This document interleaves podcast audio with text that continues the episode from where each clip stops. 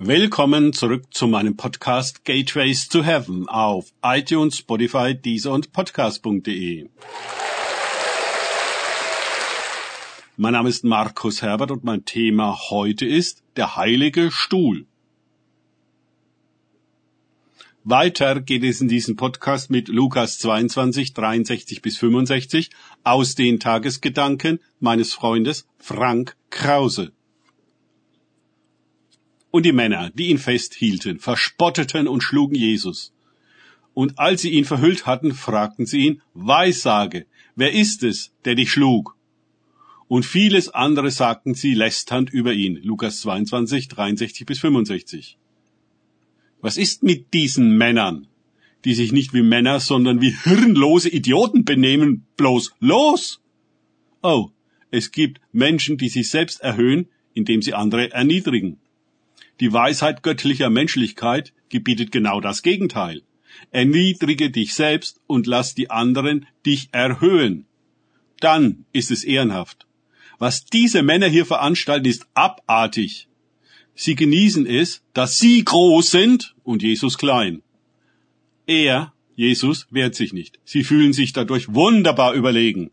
Die Dämonen in ihnen triumphieren. Dies alles trägt sich im Hof des Hohepriesters zu, des Top-Geistlichen, des Gutmenschen von Berufswegen. Nach dieser humanen Behandlung im oberfrommen Haus wird Jesus am kommenden Morgen der Ältestenschaft des Volkes, hohe Priester wie Schriftgelehrten, vorgeführt. Lukas 22, 66. Man fragt sich, in welcher Schrift die gelehrt waren, wenn sie Jesus so behandeln ließen. Sie sind die Elite der Frömmigkeit und lassen Jesus erst einmal foltern, ehe sie ihn vor ihren hohen Rat führen. An solchen Stellen fragt man sich, warum man die Synagoge oder Kirche, ihre Schriftgelehrten und Priester bis zum geht nicht mehr respektieren soll, als seien sie sowas von Besonderes. Wer sind sie überhaupt? Woher nehmen sie sich ihre Titel? Wer hat sie auf den Stuhl Mose gesetzt? Sie sich selbst, sagt Jesus. Wer hat sie auf den heiligen Stuhl in Rom gesetzt? Sie sich selbst. Es ist derselbe angemaßte Stuhl angemaßter Macht.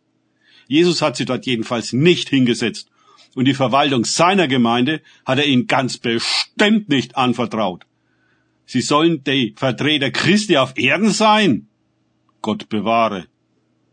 Wenn ich mir ansehe, welchen Unfug die heutigen Schriftgelehrten in ihren historisch kritisch Theologiestudien lernen und wie vollkommen gegenstandslos eine persönliche Beziehung mit Jesus ist, dann wundert mich nicht, warum wir weiterhin eine geistlose Kirche finden, die nicht einmal dann mit der Wimper zuckt, wenn die Christenverfolgung heute neue Höchststände erreicht und die Dimension systemischen Missbrauch dem der Welt in nichts nachsteht. Es ist sehr gefährlich und anmaßend, wenn Menschen meinen, sie seien von Gott über andere gesetzt und dürften diese benutzen und seien gerechtfertigt, wenn sie das ablehnen, je nachdem auch zu Tode zu bringen. Einer dieser Todgeweihten ist Jesus. Nun haben diese sogenannten Edelleute Jesus also spüren lassen, wer das Sagen hat.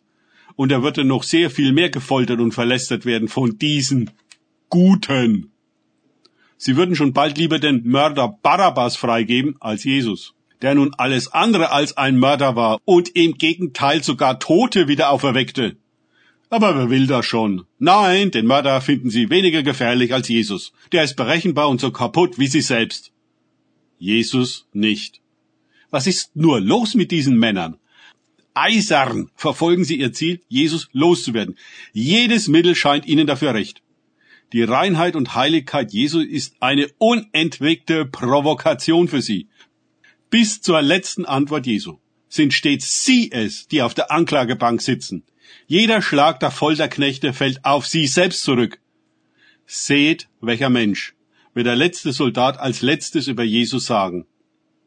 Die Schuldigen klagen den Unschuldigen an, die Sünder den Heiligen, die Ungerechten den Gerechten, die Korrupten den Wahrhaftigen.